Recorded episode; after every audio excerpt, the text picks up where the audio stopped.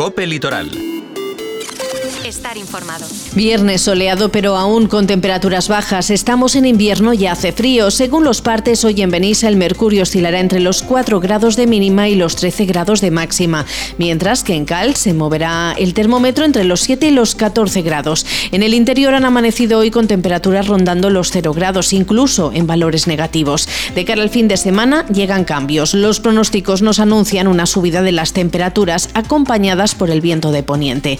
De hecho, el domingo se pronostica con cielos cubiertos y máximas en torno a los 20 y 23 grados en distintos puntos de la Marina Alta. Muy buenas tardes, saludos de Amanda Ortola. Entre los asuntos que marcan la actualidad más próxima nos hacemos eco de la intención de comisiones obreras de llevar a cabo medidas de presión tras conocer el cierre de Bimbo en el Berger. El objetivo es evitar que esta factoría, en la que trabajan un centenar de personas de la comarca, sea desmantelada. También contamos que ya lo está destruyendo el municipio ha renovado la imagen de su centro urbano al ejecutar el proyecto de modernización y mejora de la Plaza Mayor. Les avanzamos cómo prepara Cal su participación por primera vez en Madrid Fusión y revisamos el programa de la Fire Porrat de Benissa que fue presentado ayer oficialmente. La Fire Porrat será inaugurada este año el viernes 19 de enero con la bendición y encendida de la hoguera de Sant Antoni. ¿Quieren saber más? Pues vamos ya con los detalles. Hoy queremos empezar hablando de fiesta y tradición, porque ya conocemos las propuestas que Benissa ha organizado para celebrar un año más su ancestral Fira y Porrat de Sant Antoni. Unas celebraciones que desafiarán al frío para congregar en la calle a centenares de vecinos y visitantes y participar en su esperado mercado medieval, en el concurrido acto de bendición de animales en la antigua feria ganadera o la divertida feria de atracciones. No faltarán tampoco los concursos gastronómicos las competiciones deportivas, las exposiciones culturales o las actuaciones musicales. Ayer, el alcalde Arturo Poquet y el concejal de fiestas Adrián Cabrera detallaron cómo se reparten los actos previstos y concentrados en dos fines de semana. La programación arranca el próximo viernes 19 de enero, jornada que incluye como novedad la tradicional quema de la hoguera y una chocolatada como acto inaugural de la Fire Porrat 2024. Así lo anunciaba Adrián Cabrera.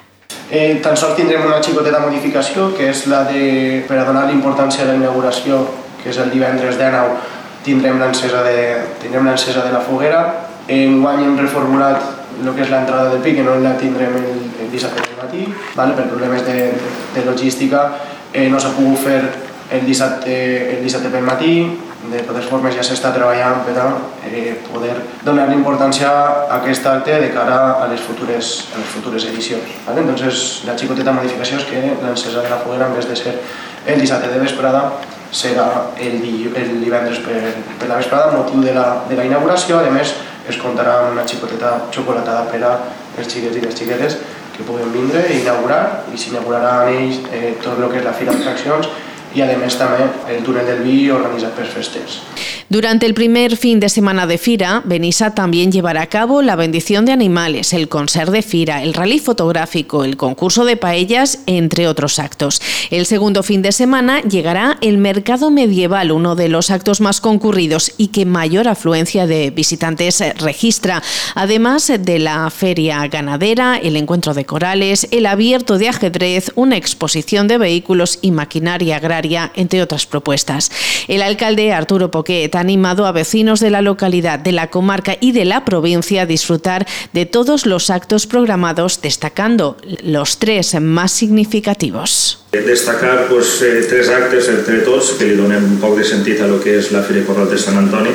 La inauguració de la mateixa, va néixer encesa de la foguera que de, i després exposició del gat. El diumenge 21 a les 12.30 és la benedicció dels animals a la porta a la façana de la Basílica de la Puríssima Xiqueta, encara que eh, pues ese passacarrer comença a la plaça del Portal eh, i pues, un dels esdeveniments més, eh, més esperats d'esta Fira Porra de Sant Antoni pues, és aquesta inauguració de la Fira Medieval el divendres 26 a partir de les 7 i mitja de la vesprada que pues, bueno, és un dels majors atractius i on participa pues, moltíssima gent de, de, de tota la comarca i fora de la comarca.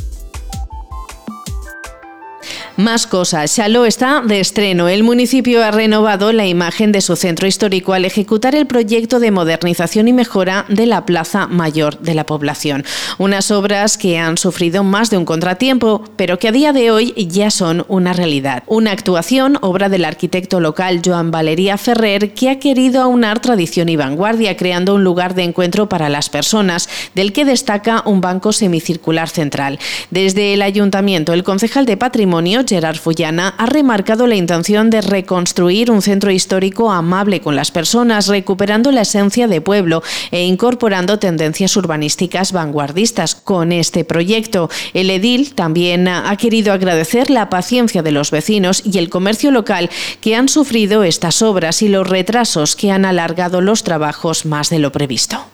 En primer lloc, el nostre agraïment a la ciutadania de Xaló i a les empreses locals eh, per les molèsties que sempre representa una obra d'aquestes dimensions al centre del poble no? i les disculpes per aquesta demora d'uns mesos eh, que ha hagut en les obres. I volem convidar tant a la ciutadania de Xaló com a la gent que ens visita a passejar amb tots els sentits en una plaça pensada per a les persones, en una plaça eh, que evoca tradició però que també eh, evoca modernitat i que, i que persegueix eh, recuperar un espai per a les persones els 365 días del año. Con este proyecto, la Plaza Mayor de Chaló ha cambiado el suelo de asfalto por uno de piedra caliza autóctona que imita las aceras que se instalaron hace más de dos siglos en esta misma plaza. Se ha instalado también un banco central de piedra natural que permite la reunión interior y exterior y que por la noche se ilumina. Se ha rediseñado la tradicional fuente que ahora se fusiona con el banco central en uno de sus laterales. La reforma ha incluido también parte de las tres calles que conectan la plaza con el pueblo, Mayor, Iglesia y Alicante.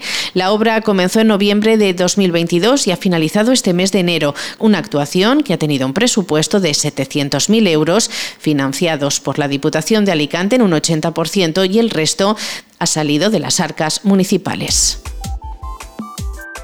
Calp asistirá por primera vez a Madrid Fusión Alimentos de España, el congreso gastronómico más importante del mundo que se celebra del 29 al 31 de enero en IFEMA y lo hará de la mano de los chefs de los tres restaurantes calpinos que cuentan con estrella Michelin. Rafa Soler del Odris Restaurant, José Manuel de Miguel del Bit Restaurant y Andrea Drago de Oro Bianco Calpe. El ayuntamiento ha celebrado esta semana una reunión para organizar la presencia del municipio en esta feria la que los chefs de los restaurantes calpinos realizarán un show cooking en el que el producto estrella será el peix de calp. La cofradía de pescadores, con especial peso en esta iniciativa dentro de la celebración del centenario de la entidad, aportará el producto propio de la bahía. La acción, impulsada desde las concejalías de Turismo, Dinamización Económica y Pesca, pretende dar a conocer que Calp es un municipio de España con más restaurantes con estrella Michelin y al mismo tiempo se pretende poner en valor el producto propio del destino, como es el peix de calp. En clave comarcal nos hacemos eco de la intención de comisiones obreras de llevar a cabo medidas de presión tras conocer el cierre de Bimbo en el Berger. El objetivo es evitar que esta factoría, en la que trabajan un centenar de personas de la comarca, sea desmantelada. La dirección del Grupo Bimbo comunicó esta semana a los representantes de los trabajadores y trabajadoras de esta fábrica, del Berger, su decisión de cerrar este centro de trabajo. La planta, que da empleo a unas 90 personas, se dedica a la fabricación de pan tostado y de taquis. Tiene más de 50 años de trayectoria y se había convertido en un referente para la comarca que vive del turismo y que carece de una actividad industrial que es fundamental, según apuntan desde el propio sindicato. Se ha abierto un periodo de negociación de 30 días en los que Comisiones Obreras tratará de buscar la mejor solución para la plantilla. Su objetivo, aseguran los delegados de los trabajadores, será defender el empleo y la actividad.